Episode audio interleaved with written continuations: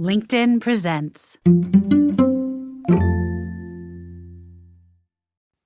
Welcome to the Human Capital Innovations Podcast. We're your source for personal, professional, and organizational growth and development, where we share original research, explore industry trends, and interview executives and thought leaders from across the globe. We hope you join us often for practitioner oriented content around all things related to leadership, HR, talent management, organizational development, and change management. Maximize your personal and organizational potential with Human Capital Innovations podcast.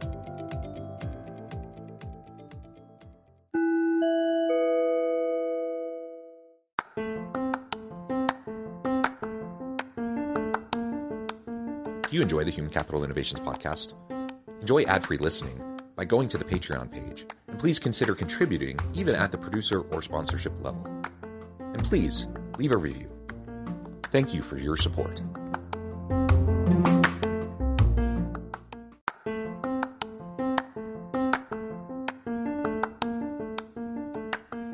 Welcome to the Human Capital Innovations Podcast. In this HCI podcast episode, I talk with Jeffrey Deckman about his book, Developing the Conscious Leadership Mindset for the 21st Century.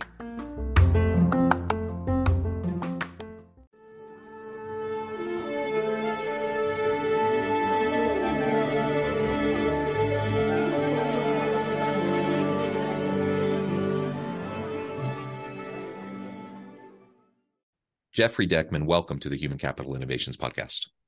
Thank you. Happy to be here, John. Yeah, it is a pleasure to be with you today. You're joining us from the Nashville area. I'm south of Salt Lake City in Utah.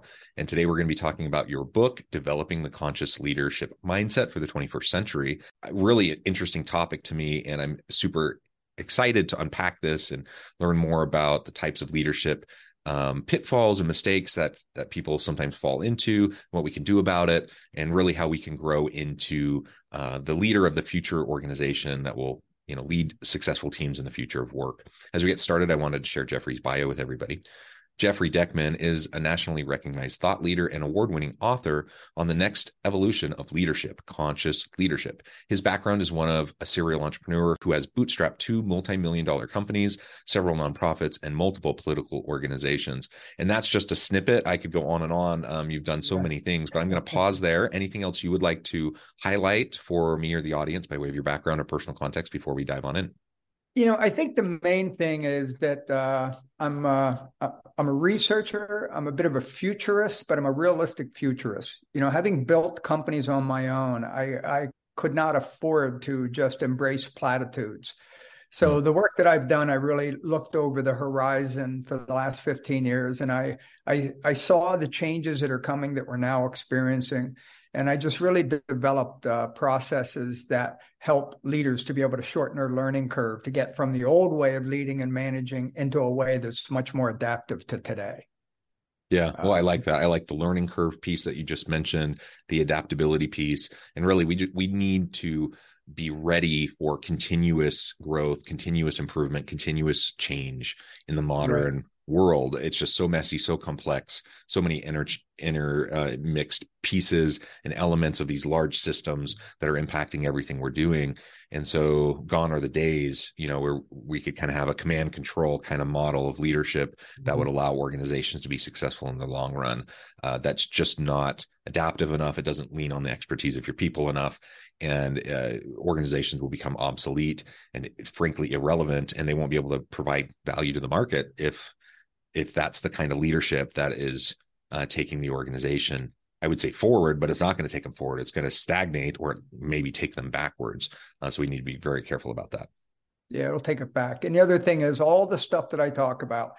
You know, I'm a I'm an active consultant, leadership, organizational development, et cetera. And everything I talk about are things that I have made work in organizations. So uh, you can operationalize them. Some people think it's a little bit woo woo, but I can assure you it's not.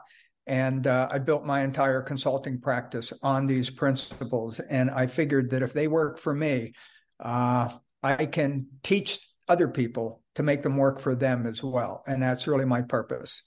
Yeah, yeah, wonderful. Well, let's start by uh, talking about the book a little bit from kind of the inception. Why this book? Why now? Uh, obviously, you have tons of experience uh, that I imagine you know you're wanting to share. Um, that's the origin story for a lot of books. But why specifically this topic, this um, this book, this, at this time? Well, because we're really in a historical place in uh, human development. You know, we are entering the fourth uh, phase of human evolution. You know, the first age was nomadic. That was, you know, 50,000 years, 100,000 years, however long. Then we went to the agricultural age, and that allows, allowed us to be able to create communities and cities and towns and educate our, our ourselves, et cetera, because we, were, we didn't have to move around all the time. Uh, that was about, oh, I don't know, 10,000 years. And then we went into the industrial age uh, industrial age allowed us to advance civilization quite a bit for better and worse but uh, you know and that lasted about 300 years And we went into the now we're coming into the information age and every time you go from one age to another there are fundamental changes that occur that you have to be able to be aware of uh, anticipate and more importantly adapt to and uh, frankly, with the advent of AI, uh, there are some you know really forward-thinking people that are saying we're already out of the information age and going into the intelligence age. So you know, in each of these ages, bring with them more complexity and uh, an increase in how life spins around us.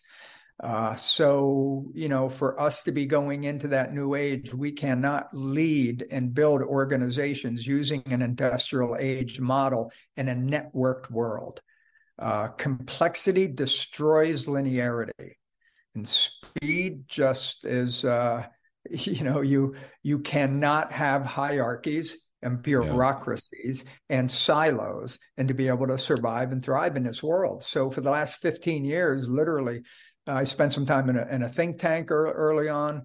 Uh, but I've been looking at where is civilization in the world going and the business world. Uh, what are the new models that are being uh, that are being required, and uh, what do we have to do to start embracing these new paradigms and implementing them so that we can thrive and uh, or at least survive in this new age. So that's that's what all of my work is about. And the biggest change that we have to make is leadership is traditionally top down command and control ego based right it's a winner loser uh, type mentality and not everyone but i'm speaking in, in generic terms so what we have to do is we have to realize that we need a different level of consciousness to be able to lead in this world. You know, we've got the four or five most independent minded generations in the history of humanity in the workforce, and none of them want to be told what to do. They all want to. They all want to understand uh, why they're doing what they're being asked to do. They want the bigger picture and they want input. Boomers like myself, we want that because we've been around for a while. We have something to offer, and the youngest generations want that because they've been raised to uh, expect that they have a lot of input. So the old command and control methods don't work. We need a we have a different level of consciousness of worker in the workplace. So we need as leaders, we need to develop a new type of consciousness to be able to lead those folks effectively. Yeah, well, I love that, and I agree with everything you just said. Um, I think that that is yeah. the new reality, and I know we're kind of dragging some old school leaders kicking and screaming into this this uh, current present uh, circumstance and the future of work. And as we mentioned earlier, you know, if you're hanging on to the reins and, and trying to maintain that kind of old model, uh, you're just not going to get good people. Uh, your organization is going to stagnate or decline. Uh, you, are just not going to be able to stay relevant in the modern um, in the in the modern economy in the modern world of work. Uh, so it's really really essential for all the reasons you just mentioned that we uh, shift gears and start to develop uh, this kind of conscious leadership mindset you, so you highlighted, you know, go go ahead, go ahead. Yeah, and this isn't an opinion, and it's not a fad. It's a fact. We're at the end of the the uh, the S curve of the industrial age thinking and yes. mentality. And uh, a friend of mine, he was a partner of mine in the think tank, Larry Quick. He does a lot of work on super high level strategic planning with governments and corporations, et cetera. And he talks about if you don't adapt your thinking, you're going to enter madness. And mm is an acronym, the MAD for Managed Accelerated Decline. Mm. And that's just what's going to happen. And, you know, uh, anybody who doesn't embrace this reality and start to make adjustments, you know, they're just going to pay a price. It's it's a form of physics, uh, and I don't want to sound ominous or threatening, but you know, uh, this is where we are, and it's th- those who adapt, accept it, and adapt to it are going to have great careers and build great businesses. Those that aren't are, are just going to suffer.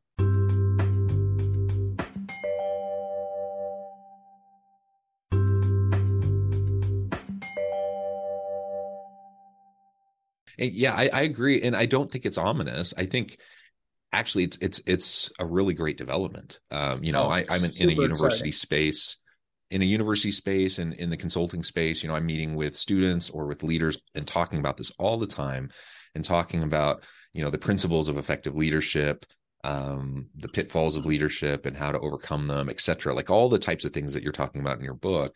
Ultimately, we've been teaching many of these things uh, in a corporate setting or in a university setting for years, for decades.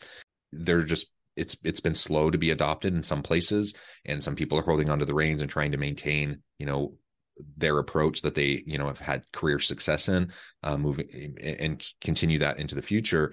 Um, really, though, I see this as a positive change. It's not ominous. It's it's it's positive change for people and for organizations that will allow for individuals to do more meaningful purpose driven work to do cooler stuff to have bigger impact um, because leaders are no longer uh, controlling everything, but they're empowering their people to leverage their expertise to help the organization be successful. That is a, a, win. That's a plus, I think. And it will negatively impact people who aren't willing to adapt and learn and grow into this kind of new approach.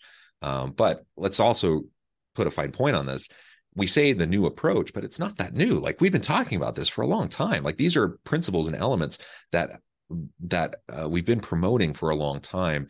Uh, they've just been slow to be adopted in some places, and we we need to accelerate the adoption and the ability to be agile uh, and the adaptability uh, of leaders across organizations. You know, I you talked about the siloed organization, the, the bureaucratic organization uh, on the one hand, you know, I'm entrepreneurial. I have a consulting business. I do those sorts of things. Um, very little hierarchy, very little bureaucracy. Um, quick moving we can move rapidly iterate rapidly on the other hand i'm a university professor and universities are about the oldest stodgiest bureaucratic types of organizations the most siloed types of organizations that exist and it, it becomes like so frustrating sometimes to see it, it with very with with just incredible clarity mm-hmm. what needs to happen and the impossibility to make it happen because of the layers of bureaucracy and the siloed decision making um, that often exists within universities.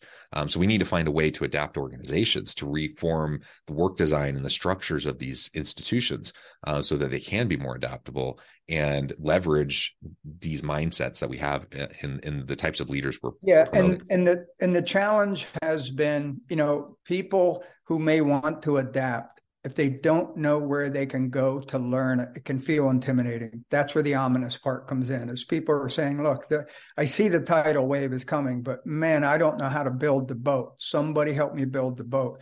So what we need are we need new mindsets. You know, we have to transform our leadership. So we need a new mind. Transformation requires three three things, three fundamental things: a new mindset, a new model, and new methods that you can apply and uh, that's what I've put together over the last 15 years are those new mindset, which I talk about in the book, which is leadership is a state of consciousness. It can't be, don't lead as in from your ego, lead as a tribal elder. And if you think about what an elder feels like, uh, you, it, you, can already you can get a sense for what that is within your own space. I don't need to tell you what an elder feels like. If you think of a indigenous tribe, that type of stuff. Uh, and the new model that we need is we really need to be able to look at organizations not as machines that can be defined by org charts, but as living, breathing organisms. They're living, breathing organisms. And uh, then we need new methods that we can use that uh, connects with people and activates the collective genius and the uh, tribal nature of our organizations. Organizations aren't departments as much as they're tribes. They're a tribe of tribes. And uh, you know the the level of consciousness that we need you know i i like to try to bring things down to make them as simple as possible but they can stick. Uh, and authenticity integrity and respect are three cornerstones of a conscious leader. And uh, i call it leading with air.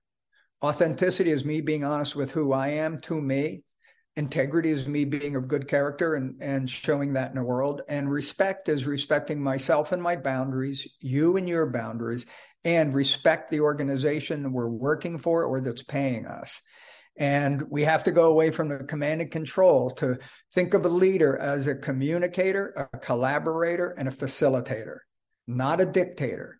And it's that's a hard shift to be able to, okay, you know, the old way worked. I was able to hit my metrics and I'm held accountable for performance. So if I start to loosen up a little bit from command and control, how do I ensure that I'm able to still hit those metrics and get the performance? And the good news is when you empower people, when you engage them, they automatically increase their, their performance. Mm-hmm. And if you want an employee engagement, first start to engage them.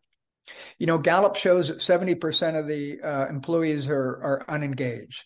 They, their surveys also show that 70% want to be engaged. In addition, they do management surveys, and about 70% of managers want their employees engaged. So I look at it and I say employee engagement is not a people problem, it's a model problem.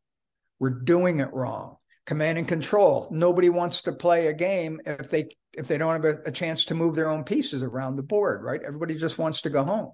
So if you allow them into the game and you empower them and include them in some of the decision making, they get a sense of ownership. And with that ownership comes stewardship.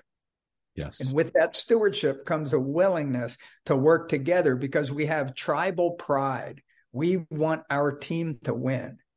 And if you can build that beyond just the surface level, yay team and that kind of stuff, that that that that stuff doesn't work in today's world. But if you really take the time to connect with people with authenticity, integrity, and respect, you'll see they'll start to come in with you, and then together you're going to be headed in the proper direction because the way the world's changing and shifting, nobody's smart enough to do it all. We need the mm-hmm. collective mm-hmm. genius of everyone, and we need to figure out how to get there. And we need to get our egos and our fears or whatever our attachments are out of the way to elevate our consciousness to be much more collaborative. And if you do it, it's tricky, but uh, that's what all my work's about. In fact, I'm starting a uh, an, a nine week certification training class on April 22nd uh, and uh, it's really going to be cool where I walk people through these new mindsets and give them some actual tools they can use. And uh, yeah, so I'm pretty excited about that. It's the second one I've done in the past year, and they're just really mind mind blowing, really effective too.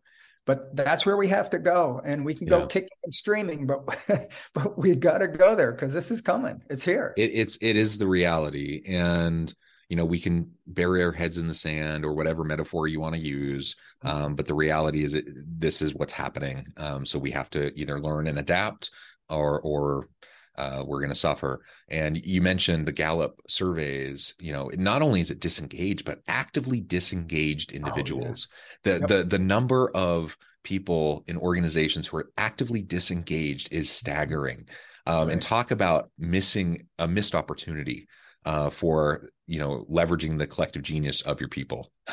If you have you know close to 70% of your people actively disengaged there's no wonder we have issues with quiet quitting and the great resignation and any other of the kind of fad terms that are being thrown around out there the the fad terms, you know, a new one crops up every now and then, but all these are rooted in core issues that have been issues for a long time mm-hmm. um, that aren't fads. In fact, they are what have been driving challenges within organizations for a really long time. And you just highlighted the engagement piece is huge, uh, the empowerment piece is huge, and ultimately we need to design organizations in such a way where where conscious leaders you know p- people who have the shift in mindset have the capability to lead teams that way. That's one of the things that I see as a big hurdle here is when we think about organization design, when we think about job design, when we think about the hierarchies and the systems of organizations, the policies, practices, and procedures of organizations, eh, oftentimes you'll have a progressive forward thinking leader who who wants to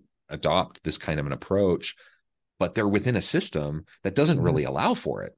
And if that's the case, you know, you're you're either going to burn those people out because they're just going to constantly be churning, you know, trying to make something happen to to shift the culture, beating their heads against the wall. Uh, they're either going to burn out or they're going to leave because they're going to want to go to an organization that will have that kind of a culture, that kind of an environment and atmosphere.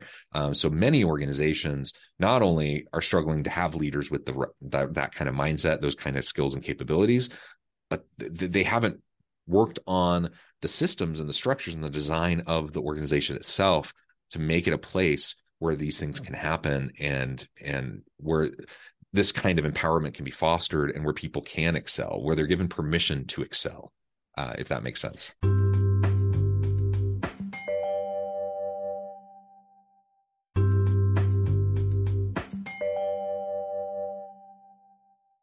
You're exactly right with that. And, you know, about a year ago, I shifted my work. You know, I do a lot of leadership development training and coaching and that type of stuff, pretty high level. But what I started really telling uh, my my clients was, look, leadership training, is, leadership development is not enough, because just to your point, if you develop your leaders but you have an undeveloped organization, you're just going to have burnout. So you know the body can't move forward just by moving one leg right?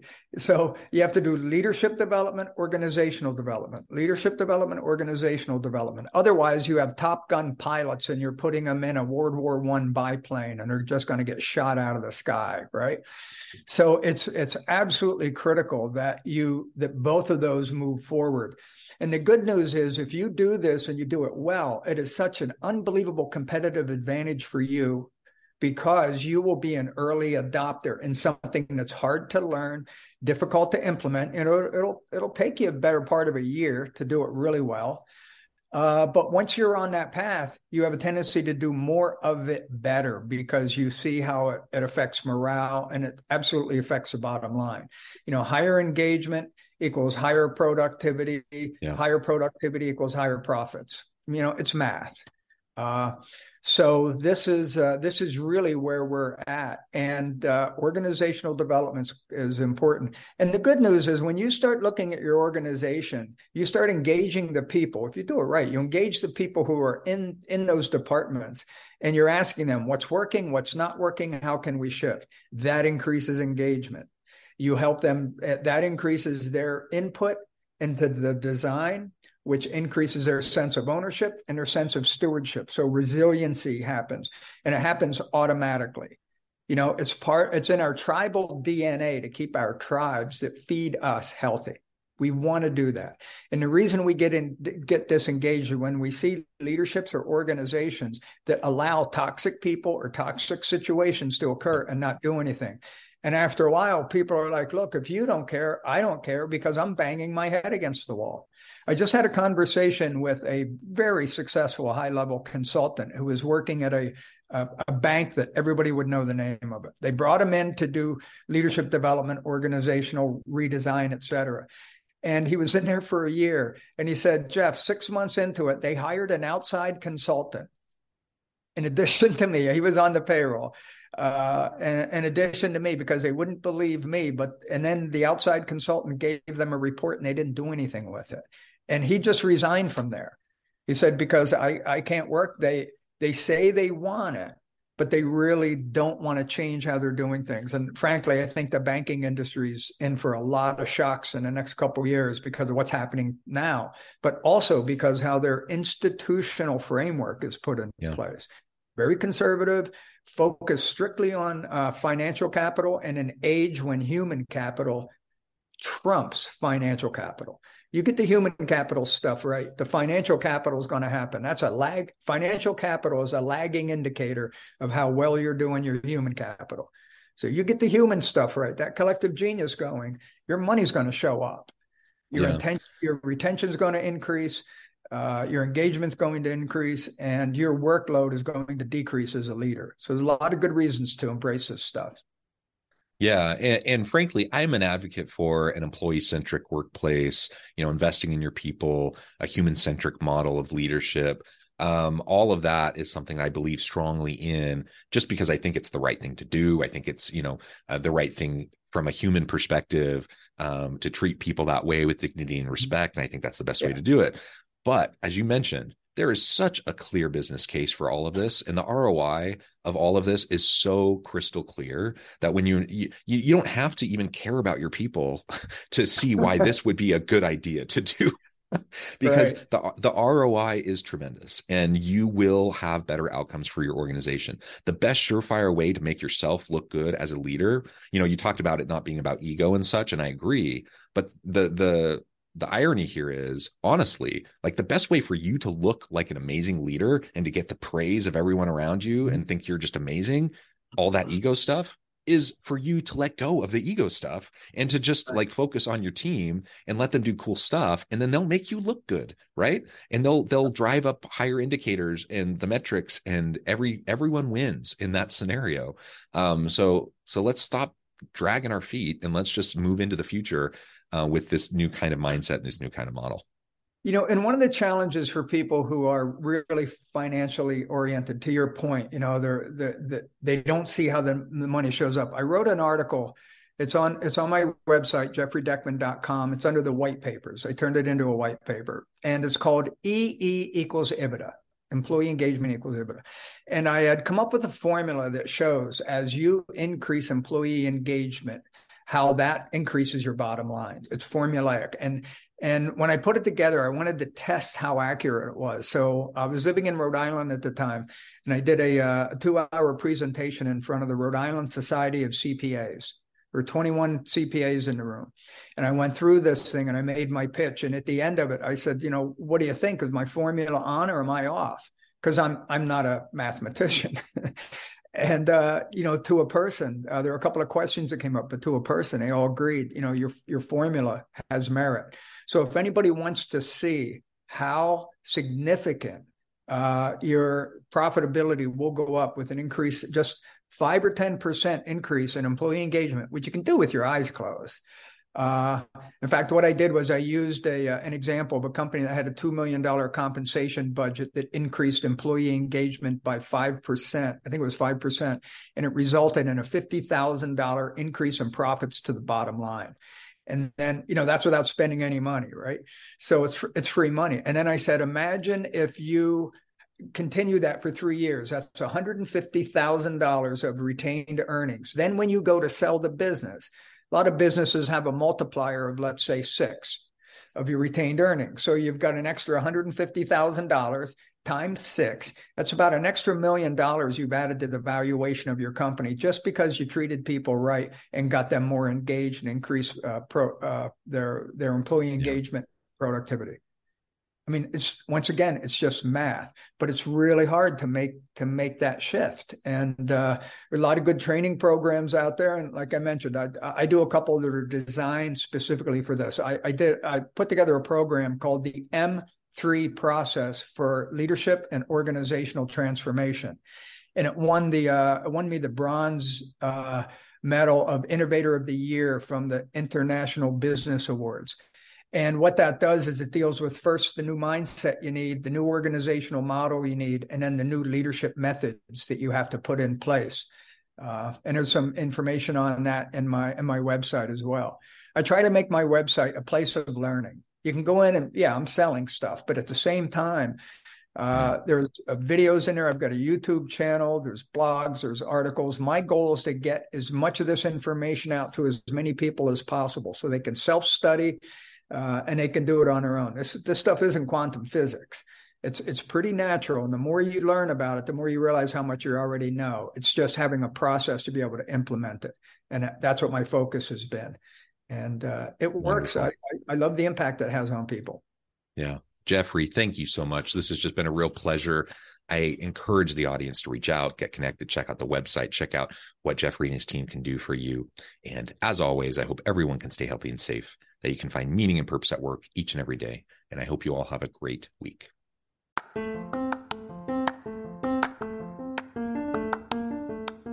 Do you enjoy the Human Capital Innovations podcast? Enjoy ad free listening by going to the Patreon page. And please consider contributing even at the producer or sponsorship level. And please leave a review. Thank you for your support.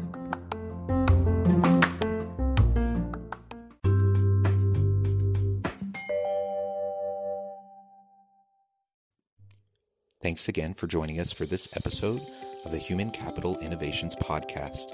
I hope you stay healthy and safe and that you have a great week.